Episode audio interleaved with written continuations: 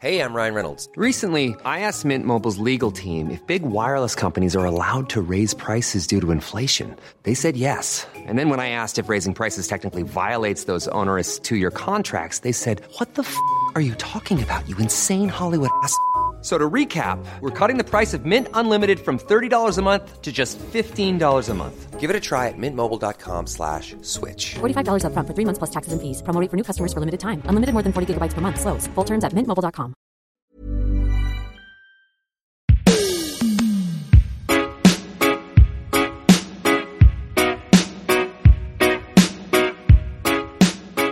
Hello and welcome to Desert Isolation Discs. My guest today is a radio producer of notoriety, a DJ you can rely on to spin the right tune at the right time, and a man who wears a flat cap that reflects his musical wisdom. He's a crucial part of making Six Music increasingly the BBC's music radio flagship and fought hard to save the station from closure. When his cans aren't on, he's known for his exploits in Lycra as an obsessive cycler, his love of the tricky trees and all things Nottingham. He is T-Bone, Mr. Tom Woolley, and today he's my guest on Desert Isolation Discs. Hello, Tom. Hello, you Reds. uh, which I have to say every time anyone, anyone mentions Forest, I have to say that it's in the contract. And we're sat here. I mean, I can't help but see the gl- the, gl- the glint of your award. Which So is before before you arrived, I thought I'll make this look like I'm a proper media person, Yeah. and I actually rearranged the, my desk where I work, where I sat in my in my room at the moment. Um, this award that is in front of you, though, that normally does live in the living room, I thought just for Alex's benefit, I'll just move it into the into the office to today so he sees it. Uh, it's an award I won for my production skills, uh, a minor trinket, a very very minor radio award, but I, I'm, I'm still proud of it. No, you should be proud. The Radio Academy uh, Best Music Entertainment Producer Award, um, and you work on the Huey Show on Radio. City. and credit goes to I mean for this for this award. I mean when I put the entries together, I said I said to uh, to Huey and everyone, I said, you know, if the judges get this entry, because you put like 15 minutes worth of clips from your show, so if the judges get it, then we're in with a good chance of getting something. Uh, but it depends who the judges are. Because I had a there's a there's a piece in, in the in the entry that was an interview. In fact, it started with it. It was an interview with Prince Fatty, the dub producer. but I, the interview was all done in dub, so it was all echoey and sounded weird. I was like, you know, if the if the if the uh, if the judges are high, then I am definitely winning this. Yeah. Um, and look, yeah, luckily, luckily they kind of they got it. So maybe they were having a blaze or something. I don't know. Great stuff. And so we've cast you into the desert for, for the purposes of choosing your eight tunes. Uh, How did you approach it? I mean, I just saw you crate dig most of them, and uh, well, what's your first choice as well? Well, basically, I, I approached it uh, late because I didn't know what I had to do. You were you were already in my house when I asked you, "Do I have to pick some music?" Uh, and I went to my trusty vinyl store. Um, so I thought all all my favourite records will be on vinyl because if I haven't discovered them on vinyl, I'll have since bought them again and had them on vinyl. That tends to how, how I go. Um, but I wanted to have everything on vinyl, and not to play it off vinyl, but just um, so it's a nice kind of prop to hold, you know, in front of me as I'm doing it. I, I'm a prop comic. So the first uh, record I've gone for, I just love this. So the LP, it's called Mark of the Beast, and then below that there's a kind of little. It just says six six six, uh, and it's by Willie Hutch, who I think is one of the most underrated artists on Motown ever. He was a songwriter there, I think, and a producer. Um, this came out, I think it's mid 70s. I think it's 75. I'm, I'll I'll have to check. And it's a slept on album. People don't really know it. Um, it's got nothing to do with Satan at all. Although I don't know why. The, uh, I mean, I suppose it's kind of a turbulent time in America's history.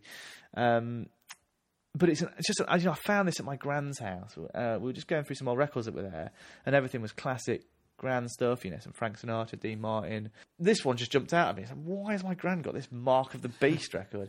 and uh, just when I was getting into to, to vinyl myself, and I took it home, and it's a belter, and I think I've played it. You can see how bad it is. I think I've played it at every DJ set I've ever been, and I, I played a track off this on the Huey show the other day. And I didn't realize how scratched the vinyl was. I was, I was playing it out. I was thinking, God, this sounds dreadful. You could hear one particular dirty spot come round, like periodically. Even Huey spotted it. But uh, you know, I suppose that adds to the magic. Uh, but the track I'm going to play for you uh, is the one that you will know off this album because, pl- like I say, I played it at every DJ set I ever do. Um, it's a track called "Try It, You'll Like It."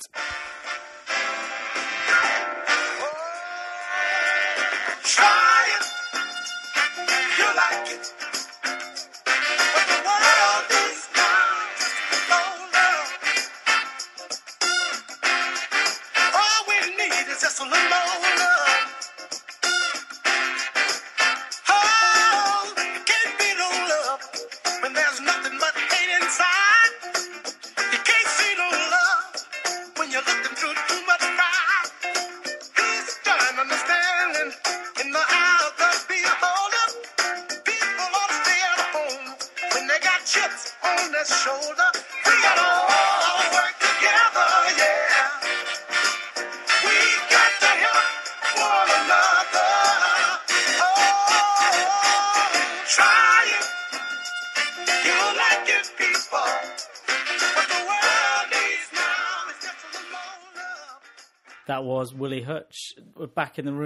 Mr. Tom Wally. Uh, so, Tom, you mentioned there you're DJing out. How do you approach DJ? Can you remember your first set? I do, I do remember my first set. Uh, my first set was for a guy called Anders, who you know he's been on this podcast. This very podcast. Uh, Anders and I uh, went on to form a record label together. We did some great nights, but we, Hello Thor Records was born out of our friendship. Um, I met Anders. At, actually, I met you through Anders. Actually, and I, but I met Anders through my podcast, Not in Nottingham, uh, which I used to do back in Nottingham, where we'd play Nottingham-centric music uh, and do other things. Tell, tell the listeners what were your best features in the The- podcast. oh, the feature- had- I mean, this is a legendary podcast. Every You're link. playing it, Tom. It's absolutely fantastic. You are the biggest fan in the world of this podcast. I am. Weirdly. uh, the only one. The, the best thing about the, the podcast is we had a, almost. I mean, the best thing about doing radio production is features, right? Coming up with features and coming up with names for them. I think that podcast almost had a feature every other link, or maybe every, every link. So we had one called Science Outside, where we well. Basically, because I was clever enough to work out how to fix up a phone through the desk, I realised we had to use, find some way of using the phone as part of the podcast. So I just sent my mate Spencer outside to do it. literally outside? He'd go outside and we'd, he'd phone in. My two of my favourites were "Can you cook your dinner in a kettle?" Yeah. and that's how we just put a load of stuff in a kettle, boiled it, and tasted it, It's like gravy and beans and all sorts of. Uh, but my favourite ever one was. Uh, it's not even really scientific, but it was what's better, Halloween or bonfire night? You know, they're really close together. And the, the way we did that to find out is I just I got a pumpkin and we filled it full of fireworks. we took them outside and lit them, and it was I mean it was so ridiculous. But uh, there's What- just bits of flaming. Well, obviously fireworks won because the pumpkin was no match for all the 15 quid's worth of fireworks put in it. But there's the bits of like there's air bombs going off inside this pumpkin and bits of flaming pumpkin flying around onto roofs.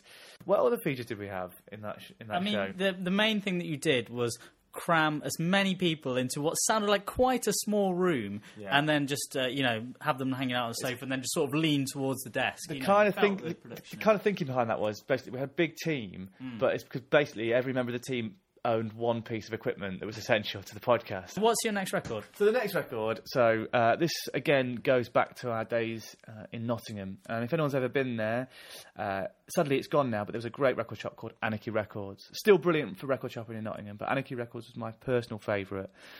They always had a great turnover of records, and they sold them cheap. So every week, load of new stock, and it would fly outdoors, and then something new the week after. And I lived around the corner actually. In fact, I didn't live very far from where from you, Market Park. Uh, so on a Saturday, it was kind of my first stop every Saturday morning. But this record, I didn't get from there because they wouldn't sell it to me in there. what they did is they lent it to me because there was a really there, was the antithesis of other record shops. They'd actually lend you stuff that they wouldn't sell you. uh, it's like exactly like a library. So this record, um, it's uh, by a band. I mean, I don't know why um, they decided that I would like this, uh, but it's by a band called Team Dresch. And if anyone knows Team Dresch, they were kind of a all girl, uh, queercore, riot girl kind of hardcore punk band. Uh, the album's called Personal Best, and it's if I was ever to do a kind of um, a, an, a theme of a collection of albums, it's albums where people are doing sports on the cover. That's one of my favourite genres. And th- in this, they're about to start uh, some kind of sprint. They're in athletic clothing, a lot of track and field stuff going on. It's just so pure. It's kind of kind of innocent, kind of pure. It's very angry, very angsty. Um, and it just takes you back to that kind of that kind of perfect period uh, in the nineties. Um, it's a little bit slacker. Everything's just a bit cooler. Then uh, it came out in 1994. The track I'm going to play you off the album again, really really hard. Um, I'll, I'm going to play this track called "Hate the Christian Right."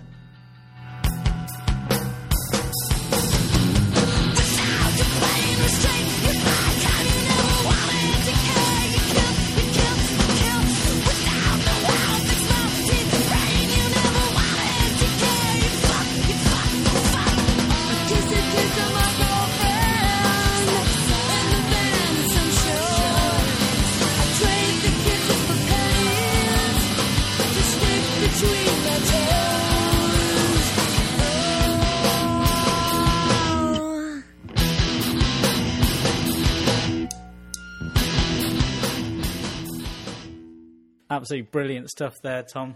So, as you were saying, your love of Nottingham, and for, you know, for a long time you were Mr. Nottingham, uh, and that included working for BBC Radio Nottingham. How did you get the gig there, and what kind of stuff were you you were doing? Some quite interesting stuff while you were on there. I, d- I did everything when I was on that station, and uh, you know, it's kind of at the time. I mean, I, I, I lecture in radio these days as well as producing, and I at the time was desperate to get out. And the longer the kind of the period of, of being away goes on, I kind of the fondness for it for it grows. I kind of miss it a little bit. Um, so in local, so yeah, BBC Nottingham. So I kind of got started on a show called The Beat, hmm. which is still going now on BBC Nottingham, Derby, Lincoln, and Leicester on a Saturday night, six till ten. Hmm. And that is an old show, kind of born out of the the old sort of. It kind of came on air when it was the rave days, really, hmm. and it was a kind of contemporary youth program. Since it's really grown up, and now it's part of the BBC introducing kind of strand. Uh, but it was doing what introducing does uh, a long time before that, and so I kind of got started answering the phones on that show, and I then I co-presented it, produced it, did all sorts of festival coverage from there.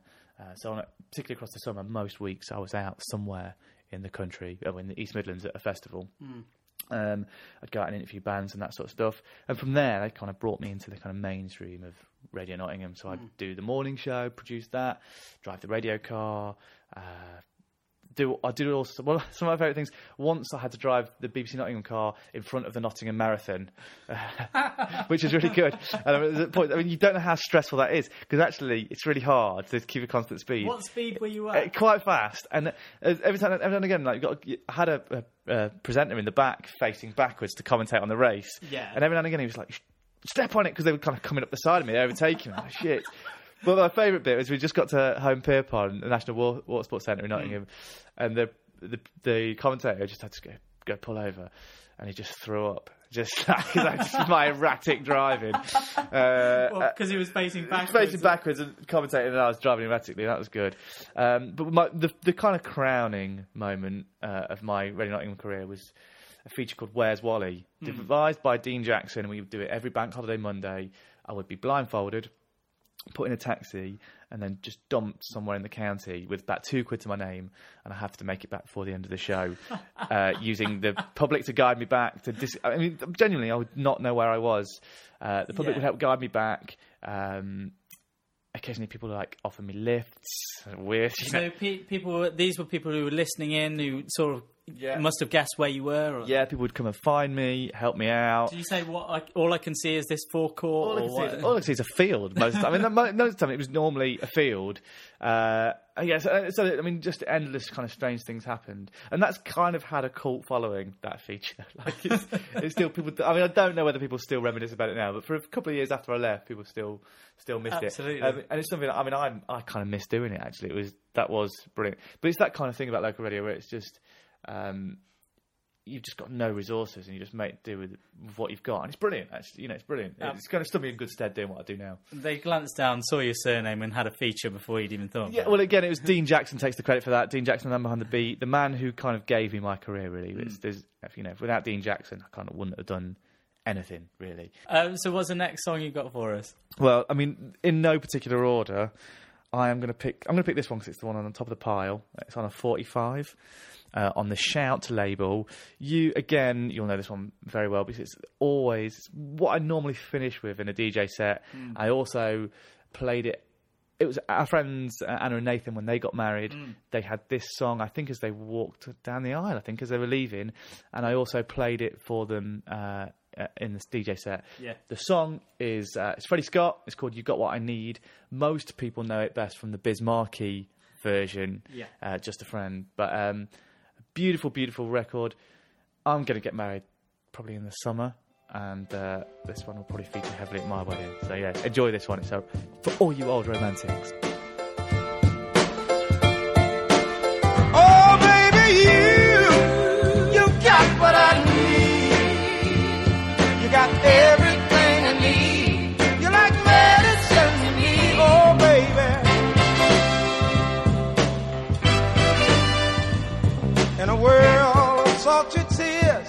Afraid and full of fear, so glad you saved me, dear.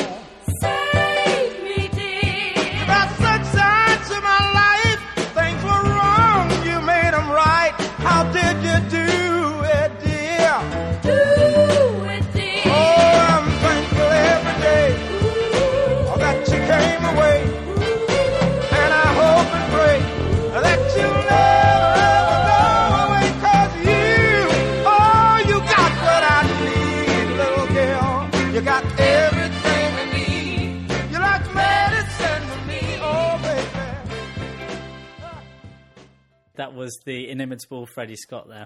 Uh, so, Tom, you gave us a glance into uh, BBC Radio Nottingham, uh, but now you're uh, a pro- producer down here. Your perhaps your biggest gig is on the Huey Show on Radio Six Music. That's my only dependable gig.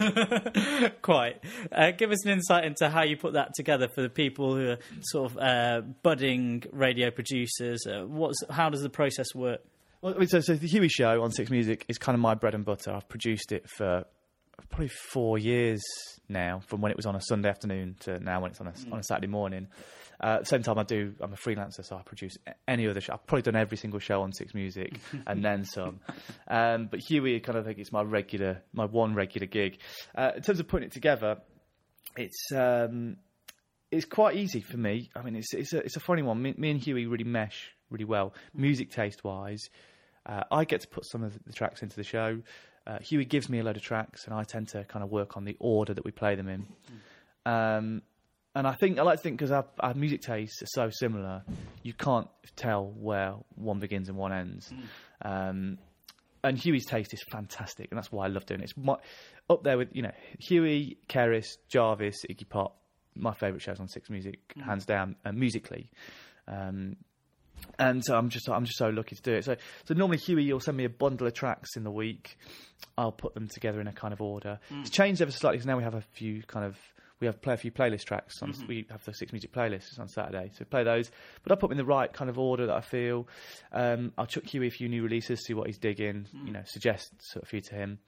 Uh, put them together. Then I kind of work around. Um, Picking some of the features, so we have a thing called digging in the crates, where we we've been buying vinyl, and the listeners each week suggest another vinyl to go in that collection, but on a theme. So I'll put, I'll think of the theme, and uh, then pick the record. Um, and it's always one that me and Huey dig. Yeah. Uh, the other stuff. So, um, and I try to make sure there's a good because all the new records get sent to both me and Huey, and I, you know, today in fact was my day of going through new records. So kind of, I'm the first stop in filtering out all the junk, Yeah. and then I put the good stuff in there. You're, you're playing to a very broad audience on a Saturday morning, um, but we also like to take them on a little, you know, uh, you know, we can play slightly riskier tracks. And I like that you'll uh, throw in some Nottingham stuff as well for us, and also that Huey references you a lot. You know, he's, he's, he's not taking all the credit. No, no, Huey does reference me. I mean, sometimes I, I cringe. I think you know, don't reference me on the show, Huey. It's, this is your show. Don't reference me because there's a there's a thing he calls the T-bone trifecta on the show every week, which basically I put kind of three to give it rather than just be a show where it's play a record that was this is that was this is sort of mix together three records that mix properly. Hmm. And he, you know, he gives me credit. You know, I think d- d- don't, no one cares who T Bone is. You know, no one cares. Just be Huey Show. You know, I don't care. You can take all the credit Yeah. if you want it, but no, he does. I mean, you know, we do. We kind of trust each other, and we hmm. DJ. We DJ together. You know, we do. We often do back to backs together. We did Glastonbury. Hmm. Uh, my favourite one was the one we did. I think you, you might have been there at the Big Chill House. Uh, no, I didn't. You were, think that was I mean we did that we supported um, Hackney Colliery Band and Yeah. for Wah Wah 45s and me and Huey DJ'd just back to back for an hour and it was absolutely mega and like the thing is like normally when it's back to back there's some kind of there's quite a bit of collaboration but normally it's like Huey plays something so disruptive and I just have to follow him like he'll play like some body count or something like that. And it's great it keeps to- totally changes the way you look at your record collection and how you use it. Um, so I mean Huey's just a, a great person but what you hear on the radio is just genuinely how he is in real life. He is um, he's absolutely mega, and I'm so, I was so lucky to get landed with him, and it was it was in a real weird time for me because I was about to um, my contract at Six Music had ended, and I was supposed to go back to Radio Nottingham, and then the Huey job came up kind of that week, so I actually moved from my house in London back to Nottingham for a week, Yeah. and then came to London and moved back into the same house and put everything back where it was, and then just started with Huey. Uh, but I don't take it for granted. and it's testament to you. Uh, so, what are you playing back to back with the Freddie Scott then? Uh, back to back with the Freddie Scott. So again, this is this is a true sound clash. This might go. Uh, I'm going to pick up the pace a little bit. So um, one of the things that I really really love musically is disco. Got huge love for disco. Kind of came about from again takes me back to Nottingham days, but through um, who's at my door. Hang on, I'll get this. We'll, we'll pick this back up. Interviews at the door, Tom. Who's at my door? I bet it's Sizzo.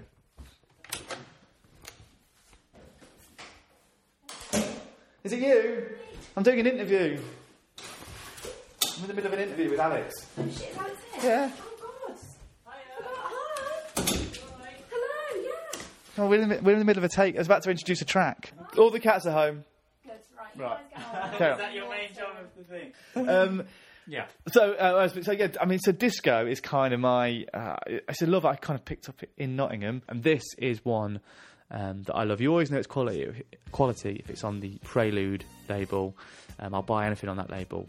Uh, this track uh, is by um, France Joli, um, and she is French, I believe. Um, and there, oh, is she? Yeah, she is French uh, or Spanish. Who knows? But anyway, basically, I I know that because there's an English language version of this track and Right. then a French, no, Spanish version of this track is the other is on the other side. Uh, but the track is called "Gonna Get Over You," and it's just a beautiful piece of uh, disco.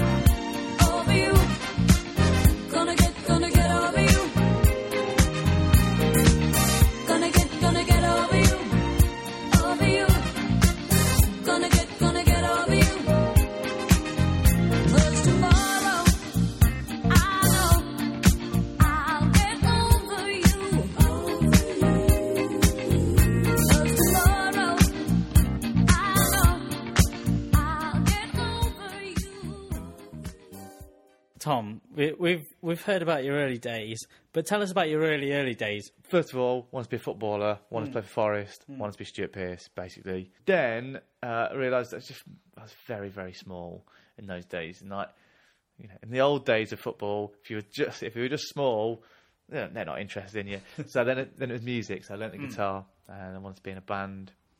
What band would you have ideally wanted to be in at that point? What band? uh, In those days, I probably wanted to be in like Metallica or and then Oasis, something like that. Yeah. Uh, and and then uh, kind of beyond that, then but also, you know, I was I was definitely interested in radio. Radio is not something I kind of did accidentally. I definitely wanted to do it from about. I think going back, it's weird. I, I used to listen to a lot of Radio One in those days, and I loved everything. Uh, I loved Chris Evans' breakfast show; it was brilliant. Uh, Mark and Lard uh, Uh, on their on their ten o'clock show at night was absolutely mm. fantastic.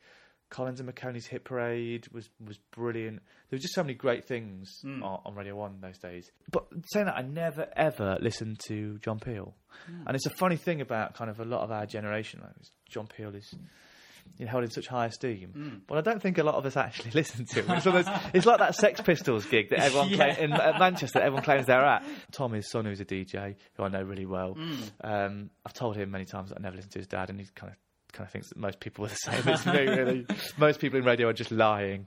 And you wanted to be in front of the mic at that point or behind it, you know, when you were starting out. I think I wanted to be in front of the mic, yeah, uh, and I don't mind being in front of the mic. You know, I've done podcasts and stuff, um, but what I, you know, what I wouldn't want to do now I've seen it is beyond being in front of the mic every single day. I mean, it's hard being a producer who produces a showdown every day, but presenting a showdown every day, you have bad days when you just don't want to talk to anybody. Yeah. you know, and how how you go on air and and, and talk on those days. Um, obviously, you can just play a lot of music. It's the best thing. But um, so it's, it's that it's that funny thing. It kind of brings me around to something I'm going to do at the moment we're going to start a new podcast.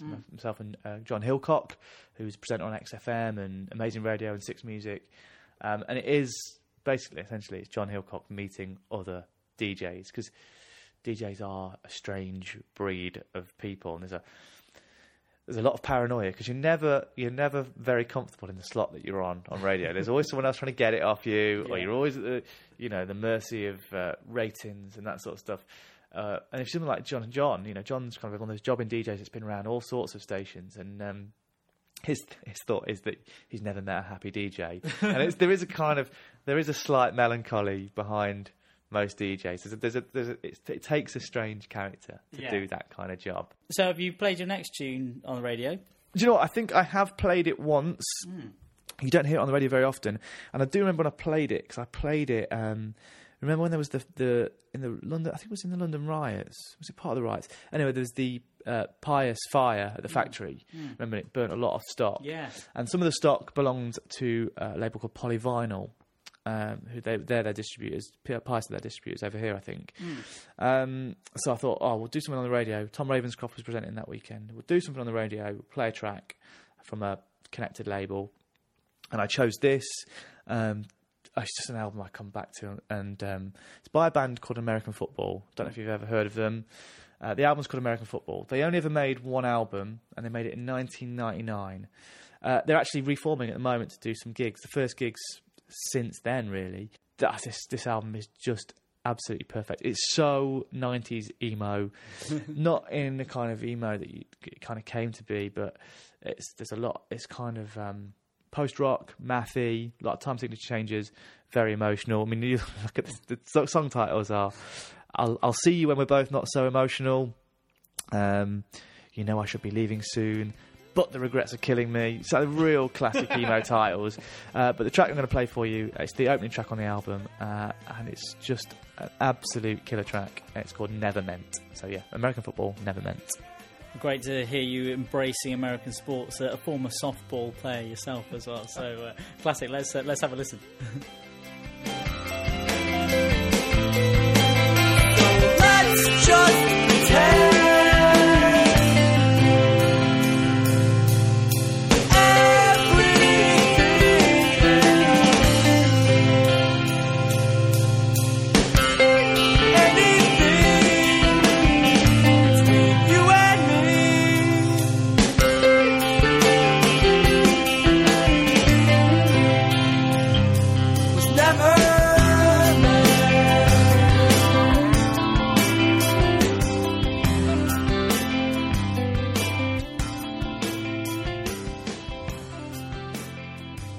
was American football. Back in the room with T Bone, picking out his eight tunes that he couldn't live without.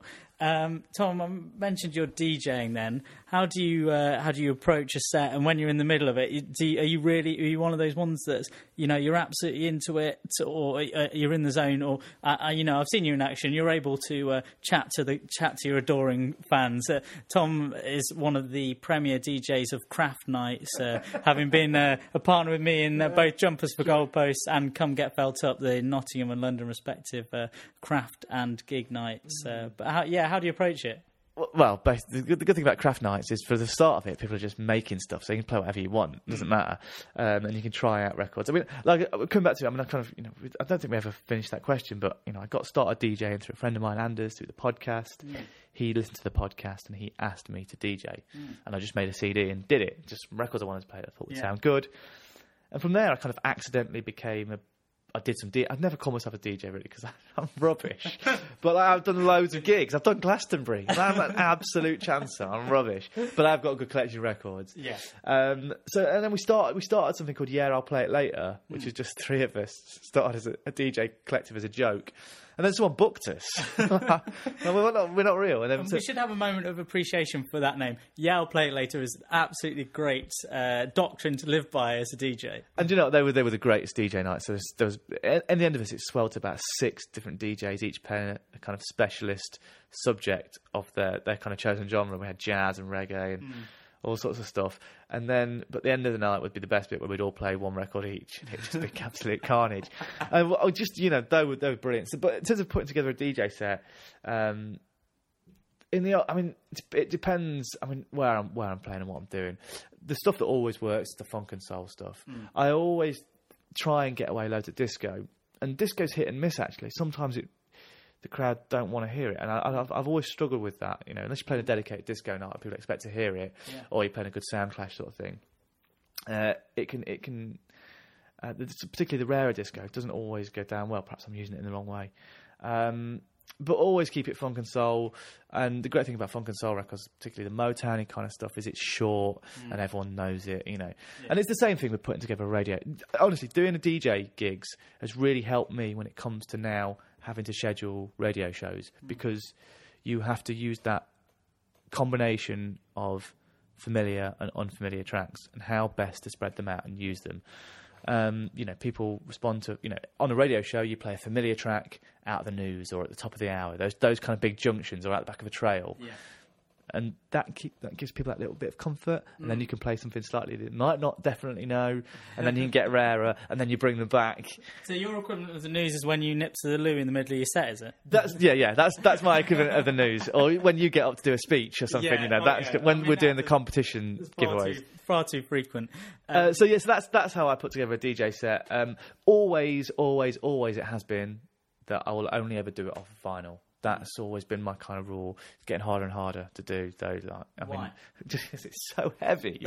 we did we did Glastonbury this year, and and Sizzo, my other half over there, had to help me carry records, and it was just so heavy carrying Well, records I through mean, mud. when you've got muscle like that, then no problem. She is the muscle. and the- she's just come back from the gym as well. Which, you know, look, at that, look, at the, look at the guns. So yeah, so I mean, so actually, I could, you know, I could see a time now uh, where I don't necessarily play all vinyl, but also it's just because the nature of my job has changed. Now I get sent a lot of stuff digitally um, rather than going out and buying it. Um, it's a shame just not to play that stuff. So you know, maybe, but um, yeah, doing it off vinyl has just been it's just way more fun when you're doing it. Really, I think. Um, so what's your next tune? Okay, right, next tune. Uh, so I did mention earlier on, um, I'm going to keep it sad for now. I've, I've really badly, talking of scheduling records, I've scheduled these so badly. um, uh, basically, right, so what we're going to do now, we're going to, we're going to, uh, it's quite a sad record. Uh, fans of the film Groundhog Day will enjoy this record. It's one of my absolute all-time favourites. Originally, it's a country and western record uh, that Ray Charles got hold of and did a great version. Uh, I mentioned earlier that I'm getting married later this year, and it's the kind of kind of it's one of those songs I think I'd love to feature at my wedding, but actually it's um, it, although it sounds romantic, it's actually quite a sad story. It's a, one of unrequited love. Um, but uh, in Groundhog Day, it seemed to work well enough. But um, the track is uh, it's by Ray Charles, I mentioned, um, and it's called "You Don't Know Me." You give your hand to me, then you say hello, and I can hardly speak. My heart is beating so, and anyone can tell. You think you know me well, but you don't know me. No, you don't know me. No, you don't know the one who dreams of you at night and longs to kiss your lips and longs to hold you tight. Oh, I'm just a friend. That's all I've ever been. Cause you don't know me.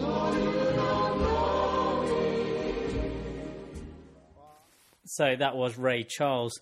Tom, for those who happen to be gliding around the streets of North London, they may be lucky enough to see you quite a lot in Lycra these days because you are such a cycling enthusiast. What uh, draws you to it, and what do you think about when you're on the bike? Because you go for pretty long rides these days.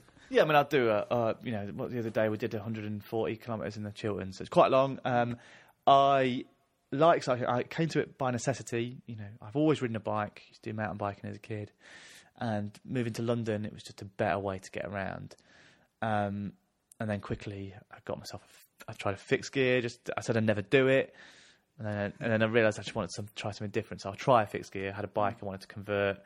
Built up a fixed gear, and I just thought, oh, God, I love this. But what I noticed, um, through going to my local bike shop, going out on rides with them, I realised I was actually I was pretty decent at it. Um, not not amazing or anything, but I'm decent enough to, to be to take part in races and hold my own now.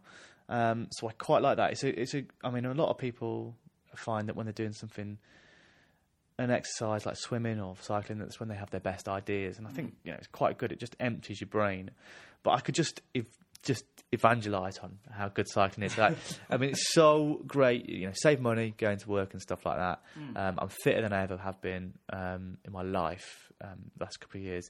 Um, but like, it's just great for me because I spend it gets me out of London every weekend. But also, it's a great bunch of people. Like, I mean, in my current club that I've ridden with for a while. So uh, Martin Fry from ABC, he is in my club. So I go, you know, what a lovely fella. Uh, the guy from Gentleman's Dub Club, he's he's in my cycling club.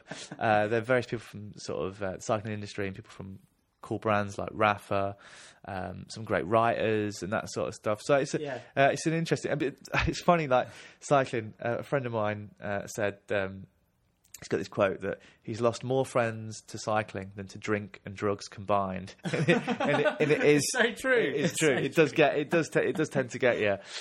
So you're all about the revolution. It's either records or wheels, or something like that. So, yeah, th- yeah, absolutely. You know, if I, I mean, do you know what? I, I, if I can combine cycling and, and music, then I've then I've really hit. You know, I've really found my place. And I, we did, I did a Gideon Coe show on Six Music uh, from the Tour de France this Yeah. year. He was he was at the tour in up in Leeds.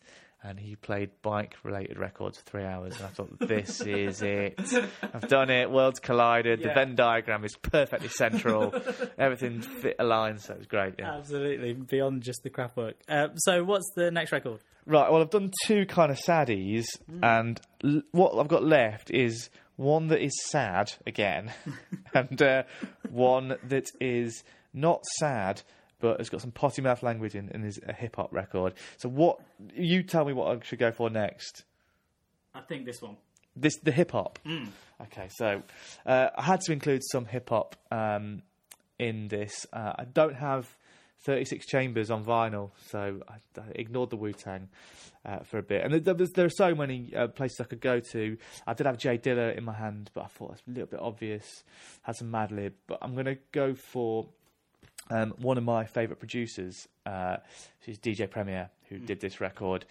Um, it's kind of, do you know what I mean? As as much as I love stuff like Illmatic and stuff, I think this is a great kind of companion to that. Um, it's all the heads all know it, but um, outside of that, it's not as well known. But it's by uh, Jeru the Damaja. I think this came out in '94. Most of the records I'm playing seem to have come out in '94, and, and many, many tracks that I could play on this. Uh, but I'm going to go for one that we've played on the Huey Show quite a lot. Um, it's uh, Jeru the Damaja and My Mind Spray.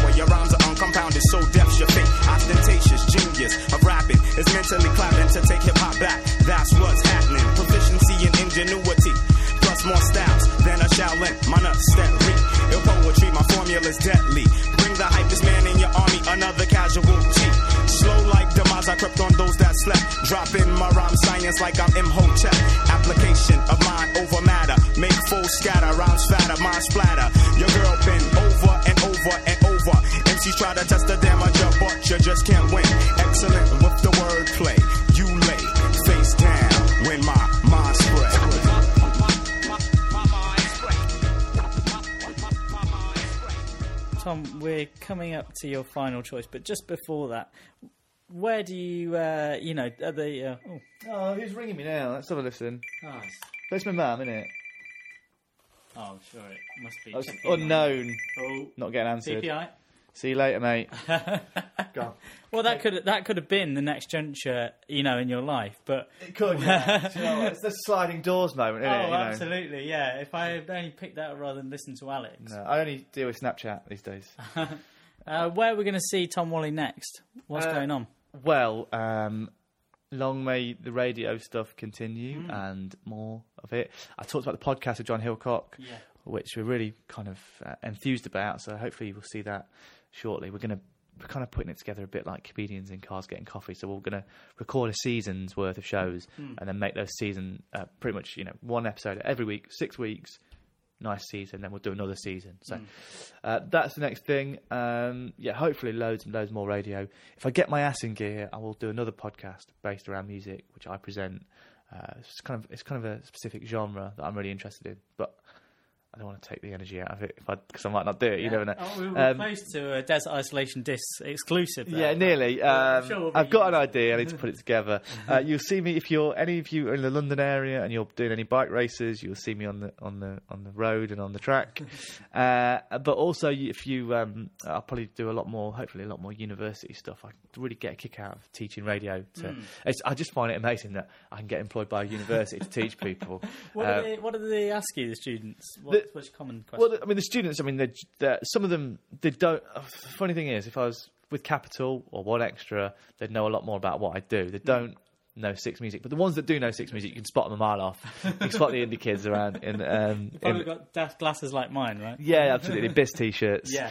Uh, so we've come to your final choice, Beta Breath. What is it, Tom? Well, final choice. Uh, or it's kind of it should be the final choice because it's the one I took the longest to find in my collection because uh, it was misfiled.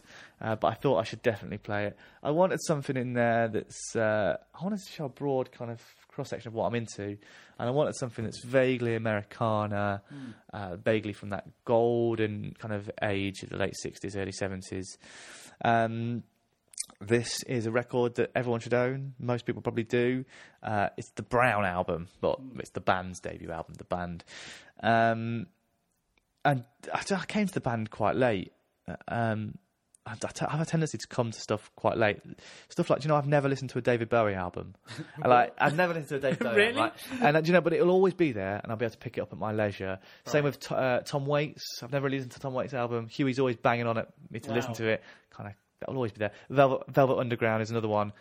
I'll properly, I'll properly listen to them in my own time. You I know. see. You've So- saving a rainy year. so yeah, so I mean, but uh, the band is one that I've come to and uh, just you know I absolutely love. When you listen to it, have a think about the Flaming Lips as you're listening to this because I feel like this is the blueprint for everything that the Flaming Lips did that I loved, and I, I was I was I wanted to include the Flaming Lips in my songs today. Soft Bulletin is one of my favourite albums of all time, but the Flaming Lips have gone. They've gone to a place now that I'm not really comfortable with. I don't. It seems to be a pastiche of what it used to be, so I'm not that comfortable with it. Still love them, but um, not that comfortable. Um, but this record, um, you could easily imagine Wayne Coyne singing it. Perhaps he has. Um, it's like those the best fractured moments you get on Soft Bulletin. Uh, so the track is the band uh, with Whispering Pines.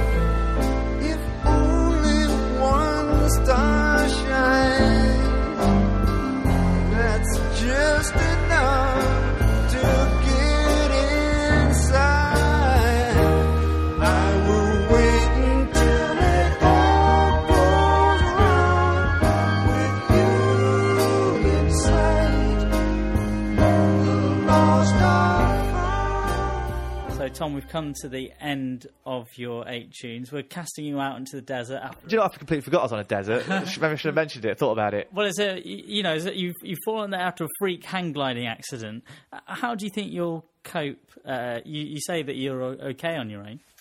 I- mean, th- with the isolation, I'd be absolutely fine, I suppose. but my, my complexion is not ideal for the desert. That's I've got to say. Uh, Pure East Midlands skin. pure East Midlands skin. So that, that, uh, you know, a cap will be essential uh, to keep the keep the heat off. Um, uh, yes, I, you know, I'm gonna uh, hopefully. I mean, if if you allow me to have these on vinyl on the desert, then I can make some kind of rudimentary structure out of the vinyl. Perhaps a house, uh, and so yes, I'm, I'm thinking I'm, I'm all set really. Yeah, it sounds like, and and you always wear a cap anyway, so that's fine. Always, always. Um, so we're very generous here on Desert Isolation Discs. We give you uh, the Tiger Who Came to Tea and the complete Red Dwarf box set, but we allow you another luxury item. Uh, what would you choose? Well, I'm looking forward to watching uh, Clare Grogan in Red Dwarf. That's fantastic. Good. That'll, you know, I've got some kind of companion.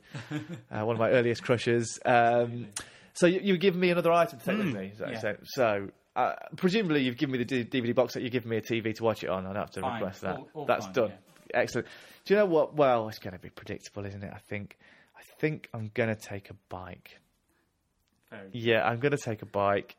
Which Uh, one though? You've which got four to Well, hand. well, I'm thinking it's on sand, so I'm going to take a cyclocross bike. So something with fat tyres, you know.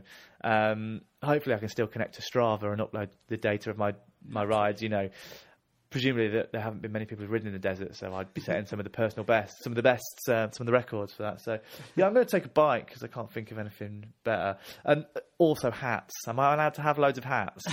We'll, we'll catapult you there with a hat on. At least a hat. yeah. At least one cool You know, hat. go wearing the clothes you expect to crash in. Yeah. Okay, good. Uh, so- Brilliant. Yeah, yeah. So I'll take so a bike. setting set, setting records and playing records, perfect. And so, if you had to pick one of the eight tunes to save from the the burning crash, what would it be? Um, I'm going to take American football. Never meant. I think um, it's long, which is good. Get, get my money's worth. um, uh, but I think you know when I'm going to be on the desert, even, even though I am going to be lo- on my own, and I you know I don't mind being on my own so much. I am going to miss a few people, so I want something with a little bit of sadness and, and sentiment attached to it, and something that makes me feel like the great thing about those emo records, they make me feel like I'm a teenager again, riding around on my BMX, headphones on, and I could be in any American suburb, you know, and I could be dating Molly Ringwald, you know. So uh, yeah, I'm going to take American football with me. Fantastic, Tom. It's been an absolute pleasure to listen to your desert isolation discs. Thank you so much for joining us, and thank you, listener, for for joining us. Uh, any resemblance to any other radio shows, alive or dead, is purely coincidental, and uh, we'll hear you next time. I like how you thank people now. There's no chance anyone is still listening by this point.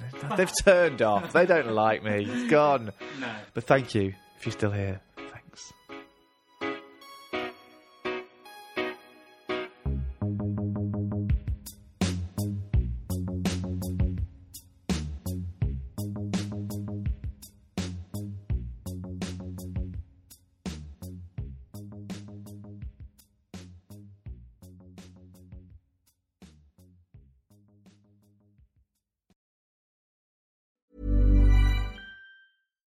When we're on a budget, we still deserve nice things.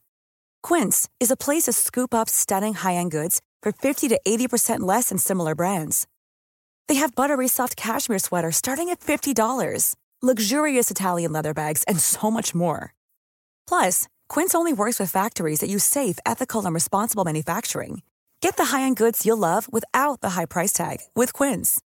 Go to quince.com slash style for free shipping and 365-day returns.